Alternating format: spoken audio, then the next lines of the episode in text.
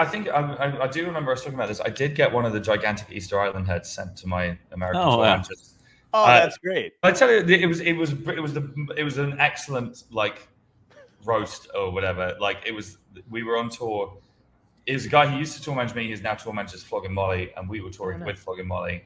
And you know, he has a busy time tour managing that band. And mm-hmm. the last day of the tour is always hectic because, as a tour manager, part of his job is to deal with where all the equipment goes after the last show. Do you know what I mean? And, as well as yeah. where all the people go.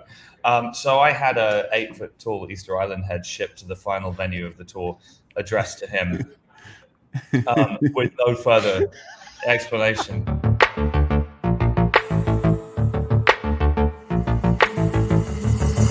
Topia tonight.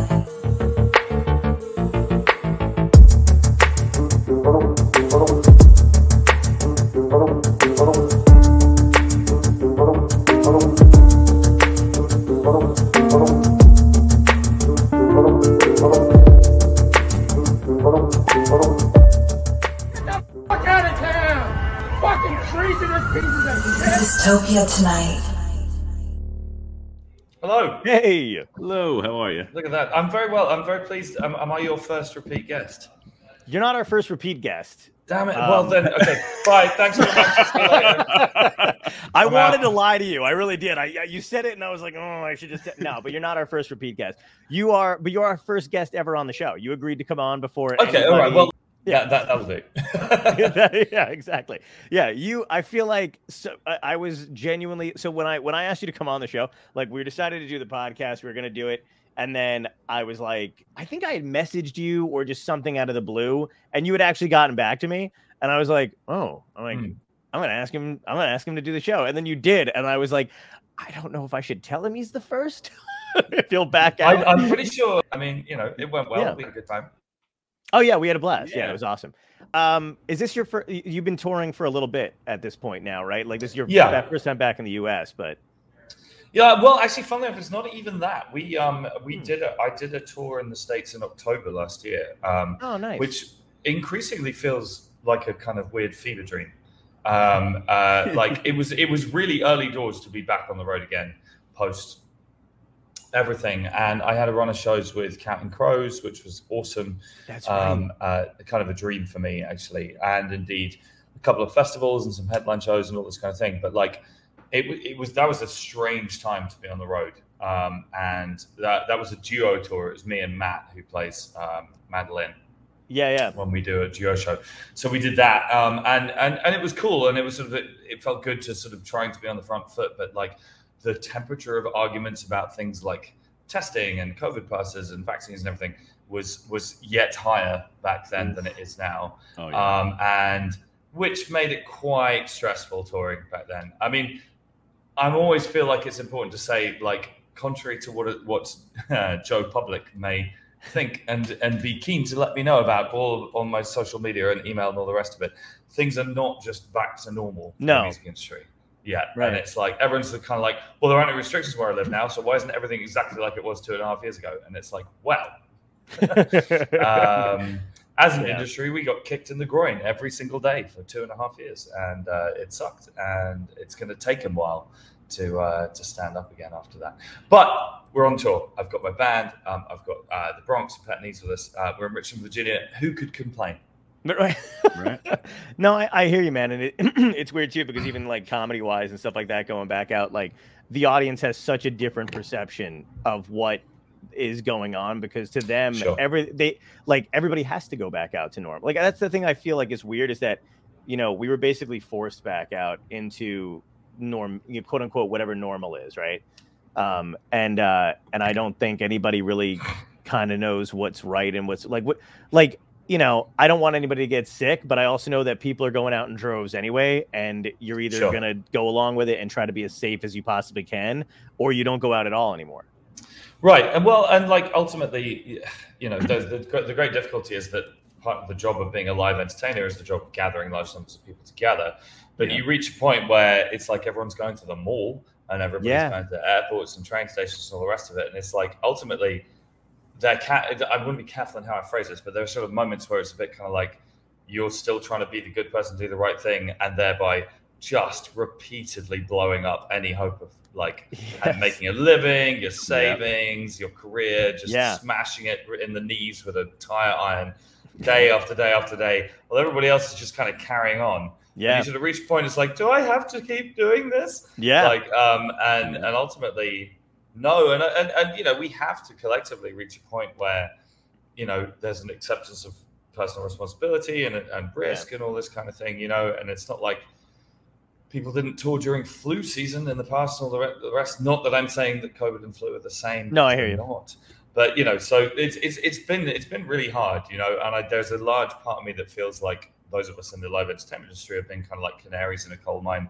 in a way that's been kind of unfair. Do you know what I mean? Yeah, totally. Like we suddenly get shouted at again. Like when things were first kicking off, I just got so, I got people emailing me telling me I was a murderer for not canceling tour dates when the first cases were reported in China and stuff, and it was just like, yeah. I don't know what to do with that information. No, I know. Um, and, then, and then, but then on the flip side of it, as I say, now we get the situation where it was like, well, why isn't everything completely normal? And it's just kind of like because everything was blown up. It's yeah, I mean, it's like like it's been complete and utter chaotic devastation for more than two years, and it's right. like so. No, we didn't just flick a switch. I mean, damn. Yeah. But I don't. I but once again, I've done it again. I'm complaining. I don't want to complain. No, you're fine. No, I mean, I, I, I'm, I'm happy. No, you're not complaining at all, and I'm kind of happy. Like we mm. we've talked about this with other guests and stuff like that on the show. I think it's nice to get a perspective from you know because you're not being malicious about it you're not being crass sure. about it or rude about it you're just expressing obvious concerns that i think a lot of people kind of have like even like sure. i like the other day it was one of those things where like so i um you know, we had Robert Klein on the show, and then he was performing somewhere in New Jersey, so he invited me out, and I went to go see him. And in the back of my mind, the entire time, I'm like, I know this guy has avoided COVID. I know I don't have it right now. But you know, like you're in the theater, you're with people. I know I'm hanging out with him afterward, but I'm like, God, what if I'm the one who kills him? You know what I mean? Like, like I was like, because well, yeah. now there's a photo of us, and I'm mm-hmm. younger, and I'm just like, what? You know what I mean? It, like, yeah, yeah. Well, think, then okay, so so check this out. Like in terms of like the universe or God or however you want to put it, like mm-hmm. screwing with my like if if my life recently was like a was a film script and it would be like something like The Office. Do you know what I mean? Like one of those like humiliation comedies. right. The the universe threw threw me like a, a, a curveball. So we're, we're more than two years into a global pandemic, and during that period of time, I hadn't had COVID mm-hmm. until two weeks before this fucking tour started. Oh, wow. And it was just like I couldn't fucking believe it. I was yeah. excuse my swearing. I was at home uh, and like and I was in the middle of like I was trying to sort of like, you know, sort of eat right, sort of work out a bit, get my voice in shape, sort of get ready. This is a huge undertaking. We're playing 50 states in 50 days. Yeah. And it was like need to be in shape. And then I started feeling a bit weird. And then I did a test and it was just like, you have to be fucking with me at this point. Wow. Um, and then because then the problem with it is, I mean, obviously I was sick for a time, mm-hmm. which was unpleasant. Yeah. And it's a respiratory tract infection, which is great as a singer. Right. Um, uh, and also, whilst having fever, I managed to throw my back out for the first time in four years. Oh, so, um, so about five days before the tour was due to start, I was in England. couldn't get into the US because you still had to like get a negative test to get on the plane. Not that I would have gotten a plane if I had COVID anyway. Right. Um, and I couldn't really sing or stand up, and it was just like, hmm. Well, this isn't quite how I was planning on this going. um, and we like delayed. The rest of my crew flew out, and like we were putting together a plan B, but it was just sort of too horrendous to contemplate how much because we, you know, we've set ourselves a time period to play 50 states, and we can't very easily yeah. kind of scoot stuff around within that period. Right. So, um, and then finally, like literally the day before I was well, the day I was originally supposed to fly, I had like I did a test and it was incredibly faint, and I was feeling better, and it was nice. just like, huh, okay. Um, and then so we pushed my flight back as late as possible, and then that morning I got up and had a negative test, and I was like, ah, and was, so then, then, then I did like ten more tests in a row, just like ah, ah, ah. right, um, and, and, uh, and, was definitely did not have COVID, and it was like okay, I can get on the plane now. Now, of course, like I'm exhausted, yeah, like, yeah, uh, don't have any acclimatization time for time zones. Like my throat was still a bit kind of screwed. It was just like this is going to be interesting start to this tour, and it's not like I have any respite for right. 50 days. But you know, um, uh, we're now we're 11 shows down. um, and you know we've everything has actually gone ahead and run like clockwork and all the rest. And awesome. That's great, man. Um, You look good. thank well, thank you very much. Um, Yeah. And I had a day off yesterday. I slept for 13 Oh. hours. Oh, Wow. nice. That Yeah. I I got I got it. Uh, the same thing happened to me where I was super careful, did not get it like two months ago. Now I think I'm running out of the 90 day you know uh, immunity that I've got, where I can basically lick doorknobs and shit. Apparently, Oh yeah, that's Um, that's that's where I'm at at the moment. It's- Yeah, it's yeah, where you're just I'm like- mouth kissing strangers. you're doing that Fleet Week thing in New York where you're just dipping women that you don't even know, and they're like, "Stop doing that." Uh, you're like, "Should I be my whites?" Um, but yeah, it was. It, I got it, and I and I was down for like three days, but I did. I slept for an entire day, like, Yeah. and I didn't even decide to do it. My body was like, "We're sh- we're shutting you down," and I just yeah, you know that's that's very much what I feel like I've been needing to do, but obviously the Yeah. schedule hasn't really allowed for that. But you know, I mean, uh, it feels very in keeping with the 2020s.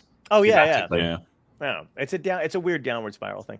Um, do you? I got to ask you about the the you on tour with the Counting Crows because a long time ago, I love the Counting Crows. They're one of my all time favorite bands, and you're up there with them, singer songwriters, the whole thing. But I want to say I'm not even blowing smoke because it was like when I found out that I read an article where you were talking about how uh, kind of what you learned to play guitar with or what you used to listen to, and Yeah, and, yeah. and one of them was uh, Counting Crows, and then you had Yeah. talked about how their lyrics kind of insp- like Adam's lyrics and all that stuff. And then uh, I saw you were going out on tour with them, but the cool thing was is I liked you guys separately. Like I just found you and then started listening to your stuff and I was like, oh my god, this guy's fucking great. Lyrics are awesome, music's great, you know the whole thing. And then I read that article where you were like inspired, you know, like you you would like the same thing, and I was like, that's that's it makes so much sense to me. Yeah, yeah, It- So it's all, but it, but, but I, you know, sometimes you read stuff and they misquote you. But is it all true? Did you learn like? Yeah, yeah, yeah. So I mean, well, I, I grew up listening to like initially metal and then punk and hardcore, and that was my thing. But like, Mhm. Particularly like thrash is quite hard to play on guitar um, Right. when when you're like 11 and Right. teaching yourself. um, somewhere in a box, I still have one of those tab books for for Megadeth's. I think Peace Sells who's buying, um, and I and I still can't play any of it. Um, and uh, I was sort of struggling through all of that, and then my older sister in the bedroom next to mine was listening to this record that had just come out, um, August and everything after, and like Hmm. to death. And you know, and I had the Bert. The, I don't know if this was a thing over here, but Bert Weedon's Play in a Day book, which had like Oh, basic chord boxes and stuff. There's this some weird old dude called Bert Weedon. Who knows? um, but it had it had it had all you know all the basic cowboy chord boxes and stuff. And um, the Counting Crow stuff, it was like it's, it's open chords for the most part, and it was like, well, I can I can do something with this. And I through a process of trial and error for finding the root chords for the songs, I just press play, play a chord. Oh, it's not that one. Stop rewind, do it again. Uh, it's not that one, and then find, oh, it's that one. That that feels pretty good.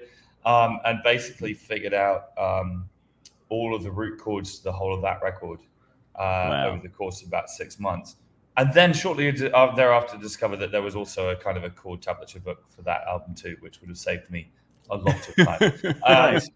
but uh, and and like not only did that make give me a sense of accomplishment because I could sort of play the songs quote unquote, but also Mhm. like I would sing them with my sister, Mm. um, and a really early doors kind of musical experience for me, which I think uh, has become quite central to the music I make now. It wasn't for a long time when I was playing in hardcore bands, but like essentially I learned how to play these songs and how to play the guitar, but like not to perform to a group of people, but to facilitate a crowd of people in a collective action because everybody knew Counting Crows and I knew the chords. But it was like it wasn't like everyone shut up. I'm going to perform this song. It was like here are the chords. We're all going to sing it together, and and it, you know it wasn't. It was a collective activity, and and I think that that experience and it started with Crows, but like I went through you know Soul Asylum, Weezer, um, you know, Nice. the, the kind of the, the hits of the early to mid '90s, um, Yeah. shall we say? Uh, even even in la- in later times, I'm Eagle Eye Cherry. Yeah, Oh, Save man, Night, yeah. had that one down. Um, Yeah. I would try and throw in like a Get Up Kids song or something every now and again, and everyone would be like, "What the hell is this?" um, uh, so I had to kind of stick with stuff that was largely just, and then of course, like Oasis ruined everything for everybody. Oh, Um, uh, I mean, that's a whole other conversation. right. But, um, uh, but yeah, so eventually, kind of reached a point where uh, you know I, I, I would I had a little repertoire and I could play, but it, again, it wasn't a performance to people. It wasn't like everybody shut up. Um, right. Quite the opposite, you know. And there is a part of me that thinks that something of that has kind of like helped define my musical DNA, or at least the way I think about a good show these days. Mm. You know, obviously, tonight I'm going to be standing on a raised piece of flooring in in Richmond, and there will be however many people are in front of me. But like, there is a sense in which it's like I don't want everyone to like be silent receptors for what I'm doing. I want right. them to be part of it as well. Well, I've been to one of your so uh, early one of your earlier shows, but like there is a sense of strong community that you've developed with your fans. Like there's no doubt about it. Like when people go to see the show, they do feel like they're a part. You can just feel it in the audience. They feel like they're a part of it. They sing along to everything you're doing. They li- like it's it's really a unique experience. I've been to other I've been to other live yeah, I've been to other live performances and stuff like that, but it really is it kind of leaves you feeling like you know everybody that's there. Yeah, obviously you don't, but it's like you're like are we all getting together for co- like nobody's going to a diner or then you realize once it's over you're all like, "Oh, all right, I guess that's it." But I've made yeah. friends um, just through through your music and stuff like that too. Like I've literally bonded two of my friends, uh, one of them um, uh, her name is Ainsley and I know she's been to a bunch of your concerts. Um, and I think she, I think she has a story where she had rushed. She like she was texting me. She was in California. You were there, and she just has this great story where she like got the sheet, the music sheet, and then like somehow managed to rush back to wherever. You know, I don't know how. So I think women have a better because uh, a guy rushing anywhere, especially one that looks like me, is like we need to put him down. Uh, yeah. like he, he's moving too quickly and he has yeah, a lot of yeah, hair. Yeah, yeah, a, but you know, she got she got back whatever it was, and she wound up meeting you and you signed the thing and everything, and it was. But yeah, we just bonded. We become like closer friends, just bonding over awesome. your music and stuff. So it's a it's a great community you guys have. Awesome, thank you. I, I mean, it's it's kind of it's a funny thing. It's a little bit like a that that whole side of things. I sort of I, I I'm duty bound to kind of like not concentrate on that part of it too much. Yeah. Otherwise, it would become a SATs quite quickly. Do you know what I mean? Like, yeah. it's yeah. not like it's not like a fan club where you have to like pay your dues and have a little badge and all that right. kind of thing.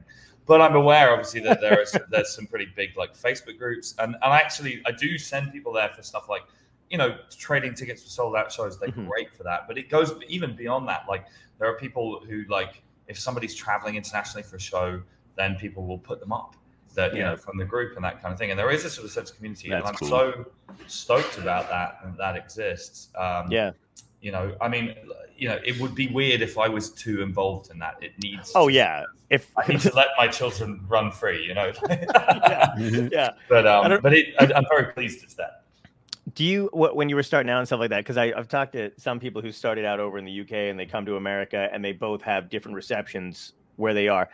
Um, it seems to me uh, from the outside though, like you you've got a pretty good reception from home too. Like, do you, do you feel the same way? Like, do you, do they, um, did they gravitate towards you in the beginning when you started, you know, locally and stuff like that? Yeah, I, I mean, I, I, can sit here and sort of like, um, and I'm about to, to like dissect the, the differences between the UK and the US for me.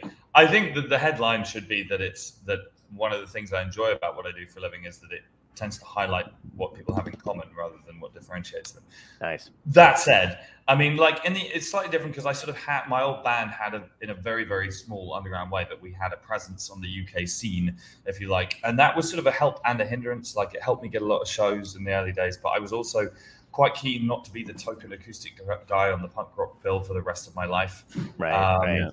When I started out, so there was a degree of distancing that went on there and there were aspects to like the underground punk scene in the UK that I found pretty an- annoying. Mm. um, when I was starting out, certainly, like I think a lot of people would say that the punk scene, such as it is in the UK, has always been a lot more kind of waspish and like uh. um, competitive, almost. I want to say, and like by contrast, when I came to the states, I remember like I, I made friends with Chuck Ragan who got hold of some of my music from Hot Water Music. Who, nice. I mean, incredible. Like he's we're now great friends, but at the time it was like, oh my god. Um, but within about a month of meeting Chuck, I'd met pretty much everybody in every band I'd ever liked when I was a kid.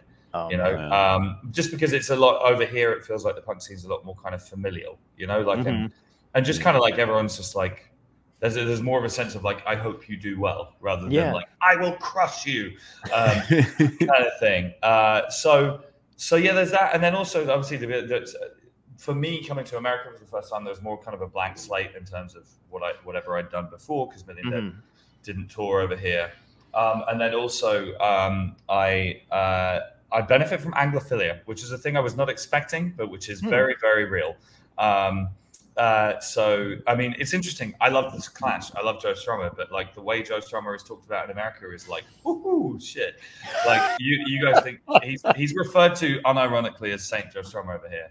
Yeah. Like in the in the UK, he's yeah, he's Joe Strummer. He was in the Clash. He was cool. Over here, it's just like, oh. um, and Yeah. that, it's it's just a different thing. And like, you know, having an English accent is it opens a remarkable number of doors in this oh my country, god. which yeah. is um, which again is quite weird and not what I was expecting when I first came here. Um, you know, so it's you know that you do benefit from that, and there's just a lot of kind of there's a lot of people on the punk scene over here who uh, love the Clash and Elvis Costello and Billy Bragg and and, Mhm. and all that kind of thing. And, and um, I suppose that kind of that that that benefits me too. Yeah. over here. I think we're I think in, we're just so tired of each other that anytime something new, like I it just it really is. It's like oh god, anything new, any, I mean, anything. the same the same does apply in, in reverse in the sense that like you know Americans I know who um, well I mean first of all the entire hardcore punk scene that I grew up with was lived in this sort of like craven awe of American hardcore bands when they'd come through on tour partly because you guys are American and it's just be like they come from the mystic land um, but also and, this was actually this was actually quite formative for my career and my thinking about it. It was that like I remember because the thing is the UK hardcore scene in the nineties was so small. It's probably 500 people in the country who gave a shit. Mhm. So you could do like a UK tour would be like six shows, Wow. you know, Yeah. and, and like that was a pretty thorough coverage Mhm. um, for the island, as it were. And then like, and then these American bands would come through, and I'm, talking, you know, I mean, Agnostic Front or Sick of It All or Indecision or Yeah. all those kind of bands, or even st- like slightly smaller bands like like Ensign or Walls of Jericho or that kind of thing. And they'd done 300 shows last year, and they come through and they would wipe the floor with us Wow. um, from just from the point of view that their musicality and how tight they were as a band. Mhm. And it, for the Yeah. simple reason they, they played more. And like even as a 16 year old, first going to shows or to hardcore shows, I remember kind of going, huh, like that's interesting. And I would like to be more like column B than column A kind of thing. yeah. You know, yeah. just wanting to tour a lot. I, th- this is one of my other grand theories of why of American musicality as well is that your houses are further away from each other. yeah. You guys can like rehearse in each other's basements and stuff like that in a way that you Mhm. cannot do in almost almost anywhere in England unless your parents are wealthy and they live in a massive house. I never thought of it like that. That's so yeah, true. But so I mean, a pretty average middle class family in this country can have kids who can rehearse a heavy hardcore band in their basement. That is Right. not true in the UK. Wow. Yeah. I never I never made that connection, but that's really true. That's Yeah. crazy. Um, do, do you do you feel any because you have so many albums that are out, right? And you got a new one coming out now. How good are you at moving on from your past work, or do you still feel like, like, do you like, not even like playing and touring? I'm thinking like, do you go back and go, you know what, I could tweak that, I can make a little better, I could change a little bit, or do you go, that album's done, next album? Oh uh, well, I mean, I mean, I, I always uh, T.S. Eliot once said that poetry is never finished; it's only ever abandoned, which I, I, I like, and I Yeah. definitely, and I think that's true of most forms of creativity. And one of the sort of practical skills you learn at a certain point is when to just kind of slightly, kind of stop analyzing because you can. There's definitely a tipping point beyond which you make it worse Right. um, Yeah. by, by continuing to, to edit or alter or whatever. Um, I, I, I create in terms of the actual album. I move on from it pretty quickly. Once it's done, I, I generally don't then listen to it for about five years. Um, and like, and I'm actually I've been having an interesting thing recently. We've been doing kind of 10 year anniversaries of records, and we've done 10 year anniversaries of my first full records now because I'm old and I've been doing this for ages. Um, but like, uh, and it's interesting kind of going back and doing the 10 year thing because we've been doing kind of deluxe editions with kind of demos and B sides and, Yeah. you know, all of that kind of good stuff. And um, it's interesting because it's like 10 years is long enough for me to listen to it as a kind of more of an objective, like outsider. Do you know what I mean? Not 100%, obviously, but it's like I can sort of listen to it with a degree of detachment Mhm. um, which is nice because it means that I'm not trying to second guess how it goes or worrying about how the kick drum sounds or Right. you know whatever it might be. And it's been quite pleasant to kind of go, huh, you know, this is kind of cool. I like I like this record, but that isn't yet true of like records from within the last like five years. Those ones still Wow. make me want to kind of like headbutt my laptop into smithereens or whatever. um, but but you know, like I mean, on a practical level, once the record's finished, it's like cool, done, move forward. Um, uh, also, I mean, the other thing I would say is that generally speaking, in my career, like if I've made a record that I'm happy with, which has happened a few times, but not often, that's quite often a moment of kind of like that's that could be a creative turning point for me. It's like, cool, Mhm. that went well. Now do something else. Do you know what I mean? Rather than Yeah. Gotcha. fine tune that thought process with the next record. It's like that was great, which means now I'm going to go over that way. Right. Um, yeah. So do you do you think like England Keep My Bones was like that for you? Because I remember when that Yeah, came definitely. out. Okay, Yeah. great. Because that's what that's exactly what I got from it when I when I first heard that record. It was fucking awesome. thank you. I mean, that was a record where I sort of felt like I had done that thing hmm that, um, as well as I was likely to do it, and therefore. Right. But I mean, it's kind of interesting. I mean, all of this now feels like a lifetime ago because it was. But like, you know, when we did Tape Deck Heart, there was a whole bunch of people who were like, "Well, where are all the songs about England?" And it was like, that was that was that was one album. Like, chill out. And then and then after and then it, people asked me where all the breakup songs have gone after in records post Tape Deck and all this, and it's just it's like it's not the hardest concept to grasp that I might that I might sort of deal with one issue for a time and then Yeah. How are you? Uh, how are you at doing that kind of like? Do you set off to make an album in a particular way? Because I know that's something that like, if you're writing songs, that we've talked to a lot of people that either go, you know, I hear music first, I write everything musically, and then a few of them, not as many as I thought, do it lyrically first. Do you set Uh, off the theme though, or what's your kind of mo? I mean, the first thing I would say is I try quite hard not to pre-direct, um, Okay. uh, you know, and to be quite naturalistic about my songwriting. And like, I don't want to sound too much like a hippie, but like, you know, it's things arrive in the time of their own choosing. I don't Yeah. have any set process for writing per se, and like, I would say that generally speaking, I have a pile of kind of lyrical ideas that interest me, or uh, linguistic ideas, almost. I want to say. Mhm. It can be Okay. as much as just sort of a thought or an idea or a subject or a turn of phrase. Um, you know, and that, there's this kind of a notepad pile of there, and then there's kind of a pile of musical ideas over here. And quite often, the sort of grunt work of writing is picking up one from one and one from the other. It's a bit kind of junkyard and just doing this for a bit, Nice. seeing if anything sparks. Um, Right. From time to time, a musical and lyrical idea sort of arrives combined, and that's usually something good. It's like, aha, yes, good, onwards with you. Um, but you know, it's like, I mean, I have endless voice notes on my phone of literally just like it can be like 10 seconds of a guitar figure that feels kind of nice to me. And, you know, similarly, just, um, uh, you know, uh, it can be a couplet, and, and quite often they take years to find their home. There's a line in a um, song called "Haven't Been Doing So Well" from the new record, which Yeah. is um, "If self-loathing was a sport, I'd be Muhammad Ali." Um, and, and like that, some it wasn't even that; it was something along those lines Mhm. that's been Mhm. sort of jotted in a notebook for about a decade, and it was just waiting for its moment. Oh, and that nice. wasn't even where that song started. I got halfway through that song and was just like, I often feel like your bridge is the bit that sorts the sheep from the goats. Do you know what I mean? It's Yeah. like, you know, it's all very well having a verse and a chorus, but where are you taking your middle eight, motherfucker? Um, and, and, um, and I was just kind of rifling through notepads. This is quite often, this will be part of the process, is just if I reach an impasse, you just kind of flick back through old thoughts and old jottings. And I found, saw that one and went, that's already what I'm talking about. nice. Do you know what I mean? Like that's Yeah. oh, finally home. You know? Um, Yeah, because I know we, like during the uh, pandemic and the lockdown and stuff like that, you know, you were doing some streaming stuff, and now Yeah. you're back full fledged on tour. I, I know all of it was yeah. we all yeah, we all dabbled in a little. I, Streaming. I, I did. I did too many live streams. I think. Yeah. it's, it's fair to say. Anyway, um, but I mean, like, so w- how are you? Are you juggling that right now? Because I feel like that that was a lot of the things that people struggled with. It was like you know they started doing all this shit when to survive beforehand and entered into new venues, this kind of thing, you know, whatever it is. And then now that their normal quote unquote lives are starting back up again, are you mashing the two together? Have you abandoned? Have you been able to abandon the other thing, or are you Um, trying to balance it?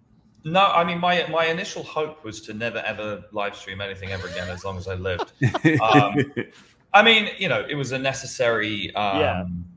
I don't want to say evil, but it, was you know, it was it was uh, it was a, a You could say it, it. Well, it made sense at the time because there were no other options for communication, and right? and I'm grateful that it was an option when when required and all that. but at the same time, like uh, you know, it's a sat and it was a it was a stopgap and it was a cover as far as I was concerned. My initial thought was that like, yeah, I never want to do a live stream again, and between now and the, the day I die, god damn it. But my my thinking on that was slightly altered. I mean, first of all, there are people for various valid reasons who for whom coming back to a show is still not quite an option whether right. that's to do with their own long-term health conditions or if they're a carer for somebody who has long-term health conditions or whatever you know um, and i do think that like i don't want to like permanently exclude those kind of people from what yeah. i do so we kind of took this view that we were going to so we've actually done it already we live streamed the show from philadelphia nice. um, a couple of nights ago um, you know we picked one show of the tour which mm-hmm. was um, and and we live streamed that one and you know hopefully that gives people the opportunity to kind of engage with it who who aren't able to come. But at the same time, like it wasn't like a special event away from that because the other the other thing, of course, is that the format of live streaming is very different from doing an actual show because there's no exchange of energy. There's no direct communication because you're in separate rooms. Absolutely. So li- live streaming an actual show made a fair amount of sense to me. Oh yeah, yeah. Um, is it? Uh, I gotta ask you because I remember the first episode we talked about this a lot. Uh, but how's your relationship with SkyMall? Has it held up?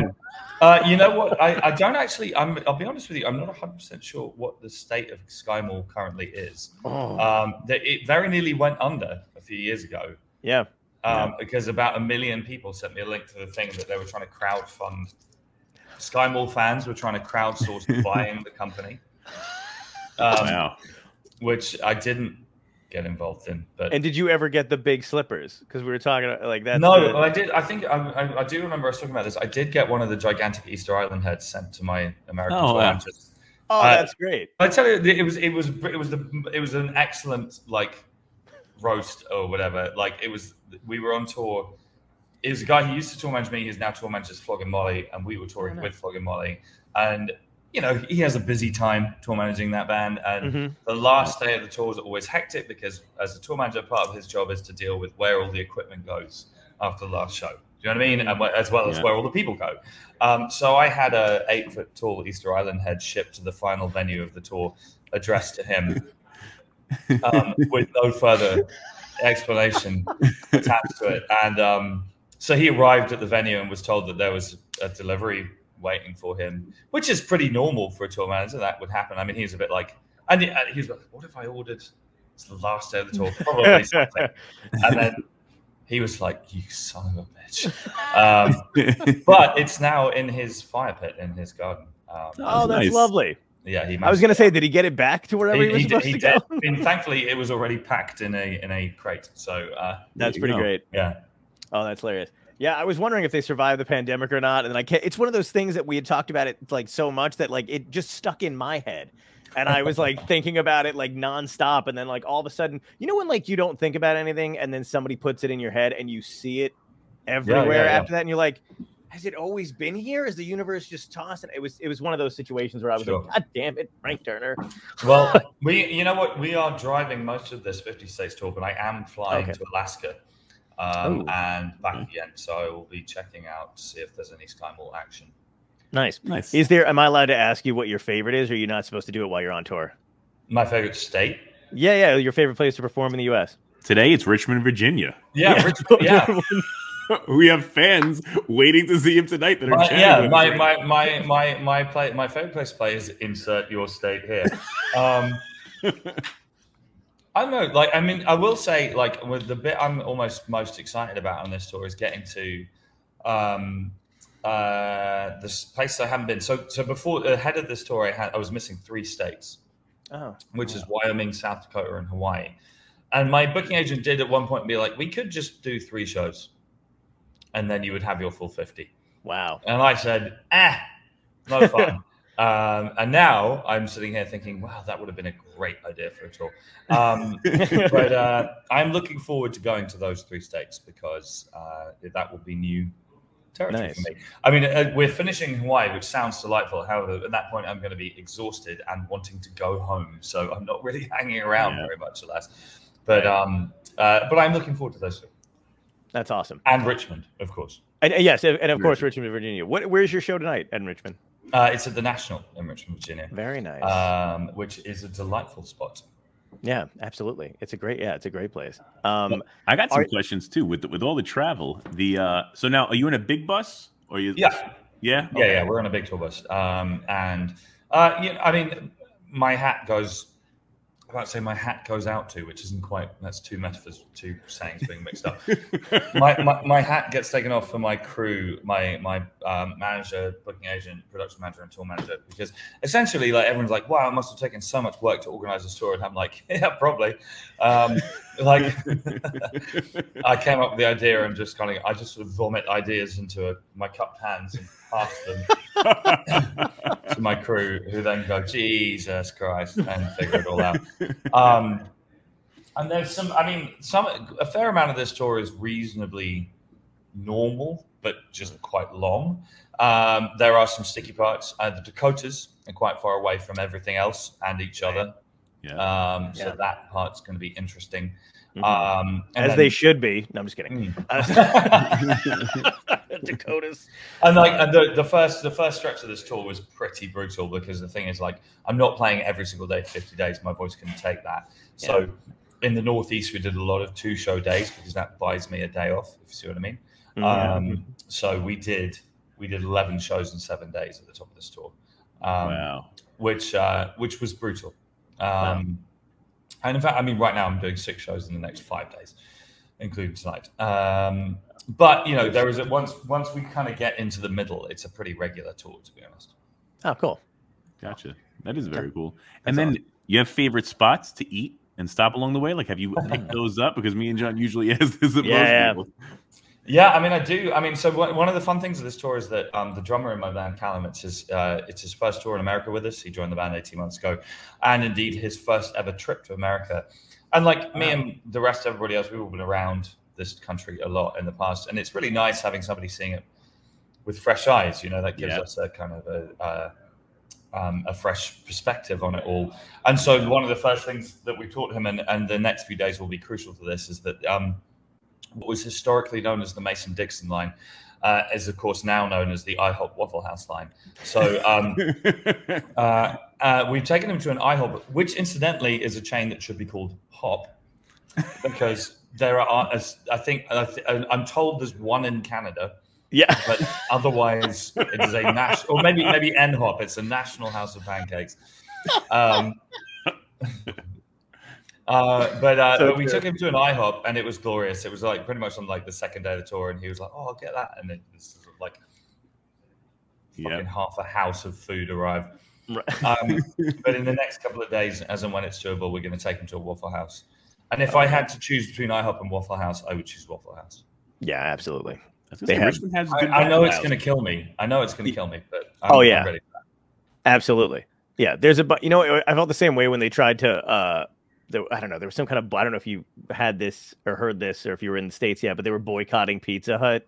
You know, it was the, it was the, if you go woke, you go broke thing. So like all the conservatives were like, because Pizza Hut does that reading program thing where they were like, you know, uh, if kids read a certain amount of books, and one of the books they were recommending is about a, you know, a kid who wants to be a drag queen. So of course conservatives lost their mind and then wanted to ban Pizza Hut.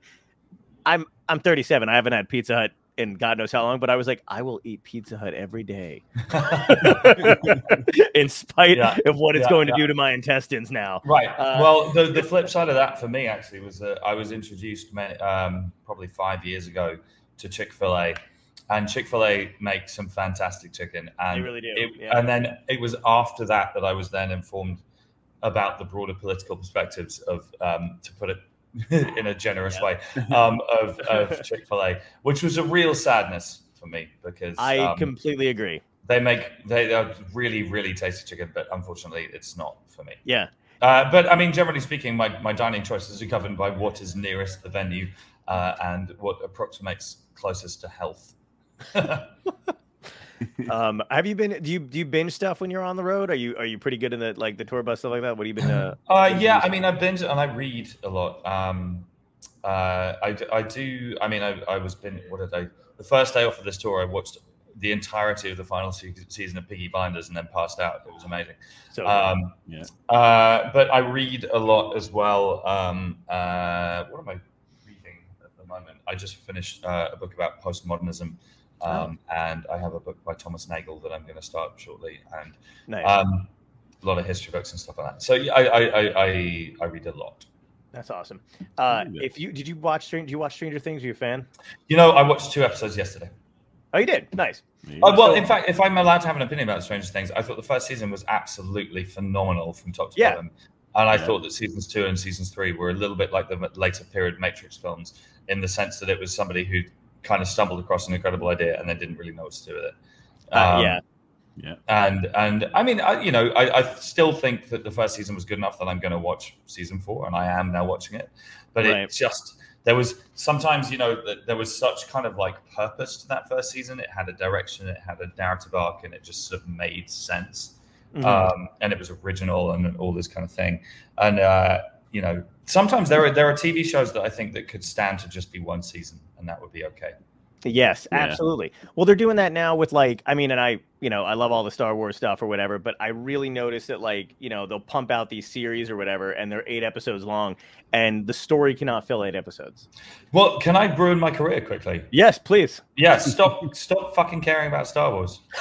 It was, it was, it was, it was three possibly good adolescent movies in the 1970s and 80s. Yeah, like, and every like the guitar tech in my band is like a diehard Star Wars fan who has been disappointed by absolutely every single thing apart from the first three films. Yes, and it's like it's it's like how many times does do you need to get like beaten before you kind of accept that Star Wars doesn't love you? Like, I know. It, it's just like it's just it, it yeah. happened like when you were a child. It's so it's, bad, man. Yeah. If you, like, if you could have freeze fr- framed the the shot when you said that to John, you could see his heartbreak. But it's fucking true, and you know it's true in your I heart. Do. And like, and my guitar tech, he's like, "Oh, well, Rogue One's good," and I'm like, "Cool, that's like one out of like 15 things they've done since." I'm not going to invest my time. And it like, and it, you know, I enjoyed the first three, and then sure, yeah. the story's kind of imprinted on my brain partly because of how old I am. But like, it's yeah. not, yeah. it's not fucking Tolstoy. Right. I mean? It's, it's, it's, like, it's not, it's not like important to me. It's just right. a plot I remember because I saw it when I was like six. Yeah, It, it, you're you're absolutely right, and I don't know. It, I was sitting there watching it last night because I was like, oh, because okay, uh, oh, God, I'm not defending anything. I watch Mandalorian. I really. no, like I mean, you, you can defend You're allowed. It. No, you're right. Be, be wrong. You can tell me I'm wrong about this. You're not wrong. But here's the thing: you're not wrong because I was just because when you said your your buddy was like Rogue One was good, and that's the one I would ever. I was in my brain going, ah, I could get him with by saying Mandalorian was great, but yeah, it was one one season of a show. But like, yeah. but then I'm sitting there. But also, literally, also, if we're going to get deeper into this, by the way, one, one of the things that annoys me about Star Trek is the fact that what's great about science fiction is that literally anything can happen. Mm-hmm. And yet, at least I think I'm not exaggerating by saying that on the fourth time of trying, oh, there was a fucking huge machine with an air vent that they flew in and fucking. Do you know what I mean? It's just like literally anything in all of you, not just in reality, in all. Iain Banks famously started writing sci-fi books under Iain M. Banks because reality was too constrained for his imagination. I think it's absolutely amazing, and I adore his books. And like, it's just kind of like cool. I mean, anything at all could happen in the Star Wars universe, but right. it's fucking the Ewoks and the air vents again. Like, yeah just Christ. Hey, no, it's um, like they're literally like the last couple movies where like somebody had an IP list and they were like, all right, what are we checking off here? And then somebody just went select all, and then they just threw yeah, every. But that's it. I watched the I watched the episode. Uh, hold on, nine, I suppose it would be the first oh, of the kind of new ones. I went, I went yeah. to see it like with my nephew, who, in fairness, really enjoyed it because he was nine. um, but like, and, and but it was just a bit kind of like it just made me think of kind of like comic book guy from The Simpsons and it's like they were desperate not to piss him off. Yeah. And it was just kind of like, you know what would have been amazing would be make a new Star Wars film that didn't make any fucking reference to like Yeah, yeah, yeah. And just had all new aliens and all new worlds and all this kind of thing. I think that's what they, they gave it to Taika Waititi, who I love, uh, who mm. I hmm. think has done a bunch of great shit. So, and he was like, I'm not using like he's, he's like if I'm gonna make Star Wars shit, like it's gonna be i I'm not using anybody that anybody knows. It's all gonna be new. So hopefully they do some of that. But like even then, it's like sometimes you're like, why not just make a new space movie? There's so many other sci-fi. Yeah, yeah exactly. What do you have to do it yeah. under that moniker for? It's fucking right. weird. Yeah. yeah, it's just like I mean, it's it is the most. Well, I was going to say it's the most damaged brand, but it, ultimately it's the most resilient brand. Ultimately, because everybody's right. still fucking yeah. obsessed with this thing that has thus far, far got a score of three Yeah. out of out of a million, and even that's slightly debatable about Jedi. Come on. Oh Um, god, yeah.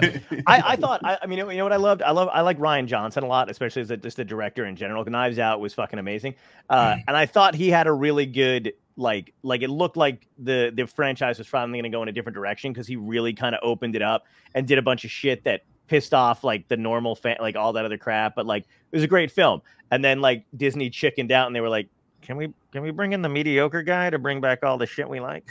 And then like that was that was just fucking it Um, I, I think this is a perfect segue to let our audience in with us to ask some questions. So if you're out there and you have some questions, Yeah. because I'm, gonna, I'm about to get stabbed by Star Wars fans. well, it, it, Like- it split the crowd. Jackie, who's seeing you tonight, says, "I agree. Star Wars is overrated." And the Moore said, "No worries, Pove. The Force is with you." I mean, ultimately, ultimately, and, and like this is this is okay. Let, let me broaden this out and make this more philosophical.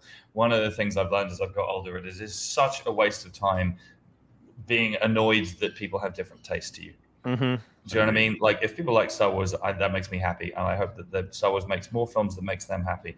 It's Yeah. like it's like the music of the Red Hot Chili Peppers. It's not for me, but every morning the Red Hot Chili Peppers wake up and make make Red Hot Chili Peppers fans happy, and I think that's good, and I hope they do that more. Um, uh, I feel the same way about ventriloquists. right. Uh, I, I feel the that's it. same way. Yeah. yeah, you know, if, if there's somebody making something, putting some kind of art out into the world that makes some any other group of people happier, then I Yeah. hope they do more of it. Ultimately, Absolutely. Jackie said she discovered you while she was uh, seeing The Counting Crows, and she Awesome. should see you again tonight. fantastic. She was just wondering if you were able to travel. Uh, Oh, how how I'm able to travel? Um, Yeah. Well, so we have a we have a complicated thing going on. So basically, let's get specific. The tour bus has to kind of travel overnight to where it's going to be for the evening show each day. Um, I've only got the one show today, so you know we drove overnight uh, from New Jersey. In fact, we had the day off yesterday. Oh, nice.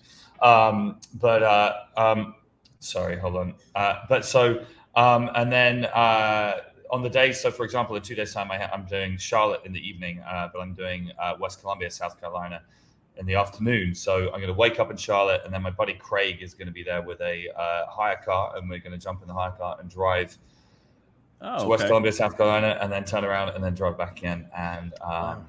yeah, so that's how that's going to work. So it's it's a pretty pretty crazy logistical under- undertaking. Do you need two sets of equipment? Do they take one and set up the other one while you're performing at the previous show? So the next Um, so the, the daytime shows are generally solo shows. Gotcha. So the full band equipment get, but that's part of the reason why the bus has to arrive. Um, uh, um, the evening venue is because it takes all day to set up a, a full band show with the amps and the drums and blah blah blah. Yeah. Um, sure. one of the advantages of what I do is that it's flexible. You know, I can I can play on my own. Or tomorrow night we're in Huntington, West Virginia, and uh, Mr. Matt Nasir and I will be playing a duo show. Um, so you know, it switches up um, from show to show.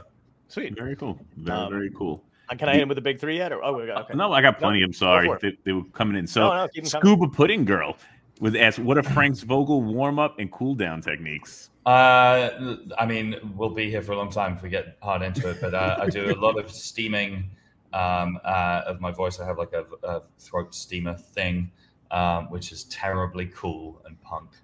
Um, and uh, I do a lot of that, and then kind of like um, uh, drinking throat coat, and then kind of various kind of scales and, and workout exercises and all this kind of thing. Um, you know, and then a fair amount of hope. uh, I mean, this is a you know we're doing. I mean, at the headline, the evening shows, I'm doing two hours, and during the daytime, I'm generally doing an hour. It's it's pretty hard going on this run. Wow. That is pretty strenuous. The more said, uh, my man Frank just be- my mom, yeah, my man Frank just became a huge fan. The Earth is flat. Good tune. Well, thank you. That was one from a record I did with my buddy Jon Snodgrass, uh, Buddies Two. Um, uh, we're talking about doing Buddies Three, although Dust, the Buddies One and Buddies Two had ten years between them, so we we're going to do Buddies Three in Oh, wow. 2030. Nice. um, but thank you. Uh, uh, the, the thing with those records is that we write them in a day. Um, Wow. So uh, we did, uh, and uh, I, of course, I don't actually think the Earth is flat. For anyone who hasn't heard that song and is wondering, and let me see that. So Jackie also said she would like to know if you'll be performing tattoos at the Richmond show tonight. oh well, let me see what I can do. I've had a fair few um, uh, requests for this evening, but Jackie, I will leave it with me. Oh, that was nice. Very See? nice. How nice that you're tuning into Dystopia. This is the first time on Dystopia. She mentioned earlier, actually, in the chat. Oh, thanks for joining in. Engage with right. Thanks for joining us in our little dystopia over here. Uh, any more? Uh yes. Let me check. Well, the more he covered it about about that tune and release, mm-hmm, and mm-hmm. oh, Ali had asked he asked if you had gotten your hundred thousand play button from YouTube yet because there's hundred five thousand followers. Yeah, yeah there's uh, I've got a so I, I have a nephew who's now thirteen, who's very sweet, but he's very into kind of stats, should we say? Yeah. And a couple of years ago, and he's got a phone now, and he texted me and he said, "Uncle Frank, I hear that when you get hundred thousand subscribers on YouTube, you get a you get an award. Is that true?" And I said, "I have no idea." Um, and he texted me back and said, "Well, you have ninety-eight thousand followers. Why don't you get two thousand more and tell me?" And I said,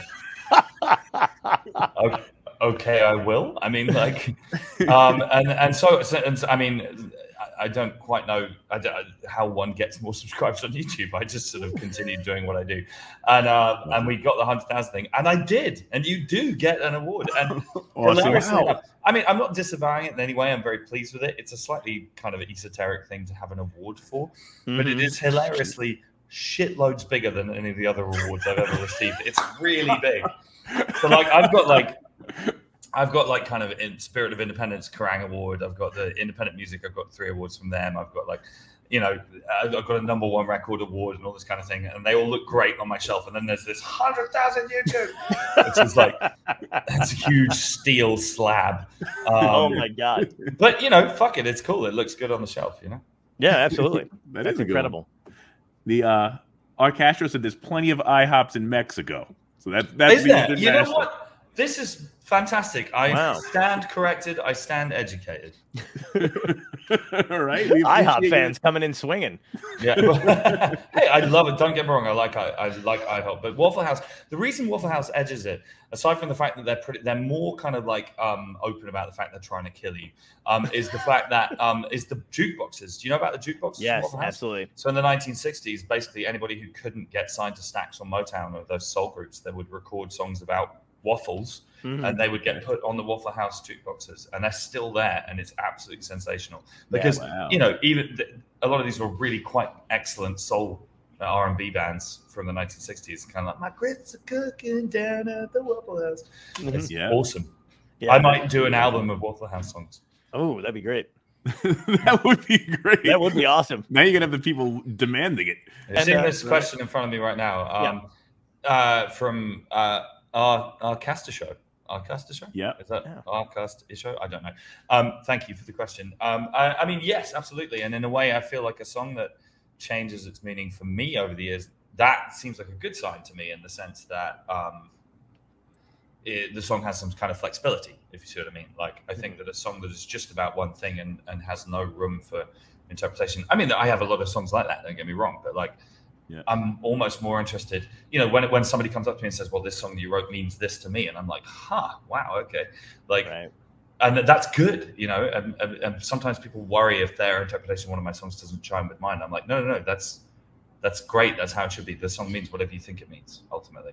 Nice. Um, and there are, I mean, the, the most obvious example to me that I have a song called "I Am Disappeared," which I I could, to be honest, find it quite difficult to remember exactly what it was thinking about when I wrote it. But it's it's definitely I wrote that song probably 12 years ago. Yeah. Um, and it means radically different things to me now to, to what it meant then. And I think that's, and indeed changes night on night. And I think that's cool. That is cool. That is really cool. And I love that as an artist, you embrace other people's like, oh yeah.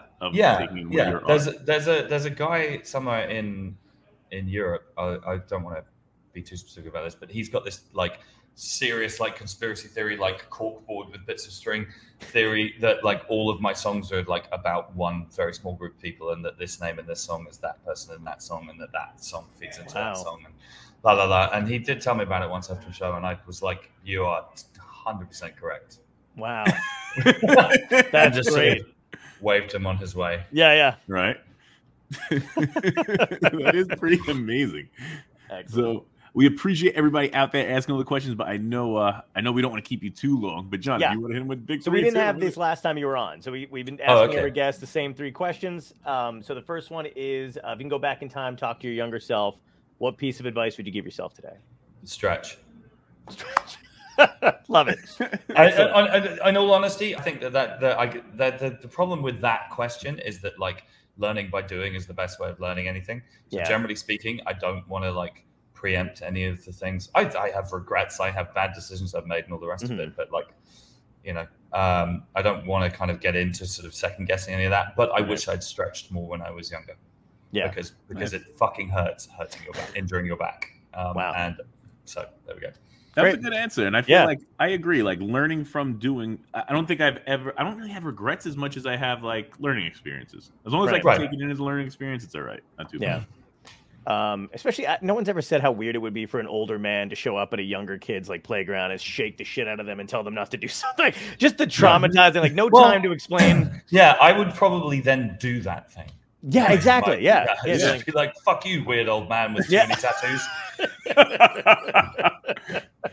uh, second question is, what had to end in your life, good or bad, that led you to where you are today? What what had to end? I mean, uh, oof, I mean, many things. Um, uh, I mean, I suppose I could talk about. Um, uh, my, my I had issues with substance abuse for a long time, and like, the, I'm always haunted by a line from the Hold Steady where Craig wrote the the lyric. It started recreational and ended kind of medical. It Oh, definitely started out as fun and then wasn't fun, um, and was a real issue in my life, and it, it is currently in my rearview mirror. I think that anybody who has any kind of addiction issues knows that that's a, a continual, ongoing process. Um, but uh, I certainly, it definitely reached a point where I wasn't going to be here in any shape or form unless I did something about it. So Wow. there we go. Great, well, man. That's good. Uh, and the last question ties in with the show. Uh, it's kind of goofy. Uh, if this is a genuine dystopia, more so than it is now, it could be aliens or zombies or a comet heading toward Earth, but it's everybody's last day. Uh, how would you want to go out? What would be your epic death? uh, I mean, you know, I, this is, that's a difficult question in a lot of different ways because, I mean, on the you know, I want to spend it with my wife uh, um, for sure. I mean, Mhm. on the flip side, I don't want to make this a heavy answer to the question, but in all seriousness, if I knew the world was going to end tomorrow, a big part of me would want to get high. Um, Nice. be- because, like, and that's the thing I spend a lot of my life trying not to do anymore. Right. But like, if Yeah. if there were no further consequences, I'd be like, fuck it, man, let's get really fucked up. Um, there's not, Yeah. yeah. I don't know. I don't know. Like, there's a part of me that wouldn't want to know and just carry on. Yeah. Do you know what I mean? And I think. what- I like what that would you too. want it to be? Would you want it to be an alien invasion? Would you want to be zombie? Like, what kind of supernatural shit would you want to get high during? oh, I mean, I, I, I can't. I kind of. I think I'm more into the like the meteor type situation. All right. yeah. Um, I mean, like, uh, the, I think that zombie films just go on and on and on. I like, and I certainly like. I feel like if I realized that I was in like a kind of Day of the Dead type situation, I would run open arm towards the zombies because the people who survive for a long time don't have a good time. Right. Yeah. Do you know what Right. I mean? It's not. It's not. It's not a good life that the Right. people in The Walking Dead season No. six are living. Do you know what I mean? Not even Like, on yeah. the set. Yeah, and it's like so. I'd just be like, "Oh, it's what? It's the zombie. Cool. I'd buy." You know, Hilarious, like, man. Yeah, Uh, thanks so much for doing this, man. Thanks for coming back with us. I appreciate it. my Yeah, pleasure. man. Thank you for having me. Um, uh, maybe we'll do it again sometime. Yeah. Yeah, Hope so, absolutely. man. I wish I wish we would have known when you were up in the New Jersey one. That was my fault. I was in I was in Vegas, but that would have been a cool one to go check you out. We're gonna have to try and travel to one of these other states when you get in the.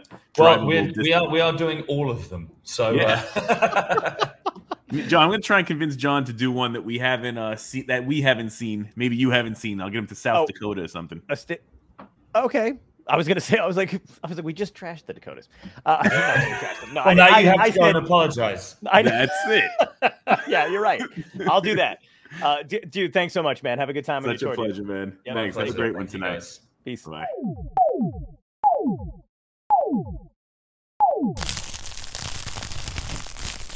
Dystopia tonight.